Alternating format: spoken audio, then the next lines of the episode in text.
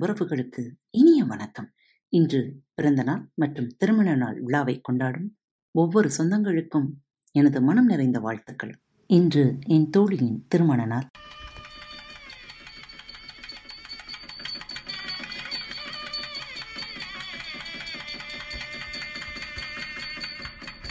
அபர்ணா மற்றும் சந்தான கிருஷ்ணன் அவர்களின் வாழ்வு சிறக்க இறைவனிடம் சிறப்பாக பிரார்த்தித்துக் கொள்வோம். இந்த நாள் இனிய நாளாக அமையட்டும். ஒரு நாட்டின் மன்னர் நகர்வலம் சென்று கொண்டிருந்தான். அப்போது ஒரு கடைத்தெருவில் ஒரு குறிப்பிட்ட கடை வந்த பொழுது மன்னன் அருகில் இருந்த மந்திரியிடம் மந்திரியாரே இந்த கடைக்காரனை தூக்கிலிட்டு கொன்றுவிட வேண்டும் போல் தோன்றுகிறது என்றான். அடுத்த நாள் அந்த மந்திரி மட்டும் தனியாக அந்த கடைக்கு வந்தான்.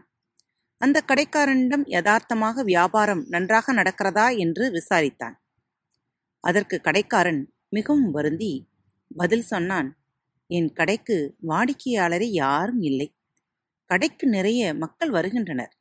சந்தன கட்டைகளை முகர்ந்து பார்க்கின்றனர் சுவதாக பாராட்ட கூட செய்கிறார்கள். ஆனால் யாரும் வாங்குவதுதான் கிடையாது என்று வருத்தத்துடன் சொன்னான் கடைக்காரன். அதன்பின் அவன் சொன்னதை கேட்ட மந்திரி அதிர்ந்து போனான். இந்த நாட்டின் அரசன் இறந்து போனால் எப்படியும் எரிக்க நிறைய சந்தனக்கட்டைகள் தேவைப்படும். எனக்கு நல்ல வியாபாரமாகி என் கஷ்டமும் தீரும் என்றான் கடைக்காரன்.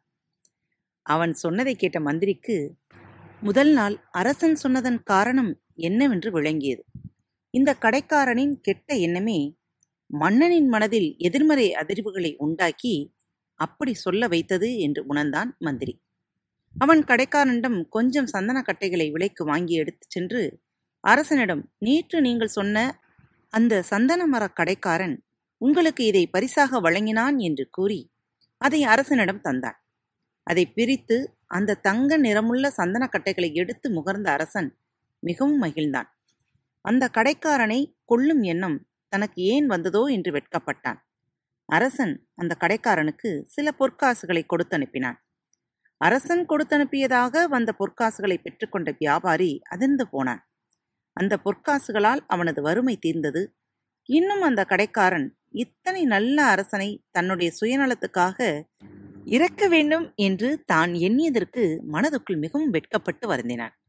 அத்துடன் அந்த வியாபாரி மனம் திருந்தி நல்லவனாகவும் ஆகிப்போனான் குரு சிஷ்யர்களை கேட்டார். சீடர்களே இப்போது சொல்லுங்கள். கர்மா என்றால் என்ன என்றார்.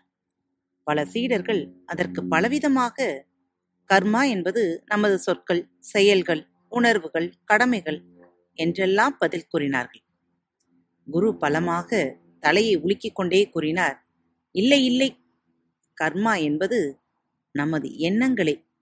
நாம் அடுத்தவர்கள் மேல் நல்ல அன்பான எண்ணங்களை வைத்திருந்தால் அந்த நேர்மறை எண்ணங்கள் நமக்கு வேறு ஏதேனும் வழியில் சாதகமாக திரும்பி வரும்.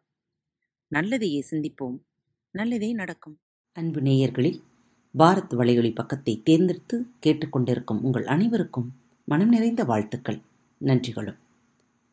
பாரத் வலையொலி பக்கத்தின் நிகழ்ச்சிகள் உங்களுக்கு பிடித்திருந்தால் மறவாமல் லைக் ஷேர் மற்றும் சப்ஸ்கிரைப் செய்யுங்கள்.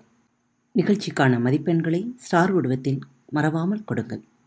நிகழ்ச்சி பற்றிய கருத்துக்கள் இருப்பின் கீழே குறிப்பிடப்பட்டுள்ள இமெயில் முகவரிக்கு அல்லது உங்களது மெசேஜ் பாக்ஸில் ரெக்கார்ட் செய்தோ தாராளமாக அனுப்புங்கள். உங்களது கருத்துக்கள் தான் இந்த நிகழ்ச்சி மேலும் மேலும் வளர உதவி செய்கிறது. மறவாமல் எழுதி அனுப்புங்கள். இப்படிக்கு உங்கள் அன்பு தோழி.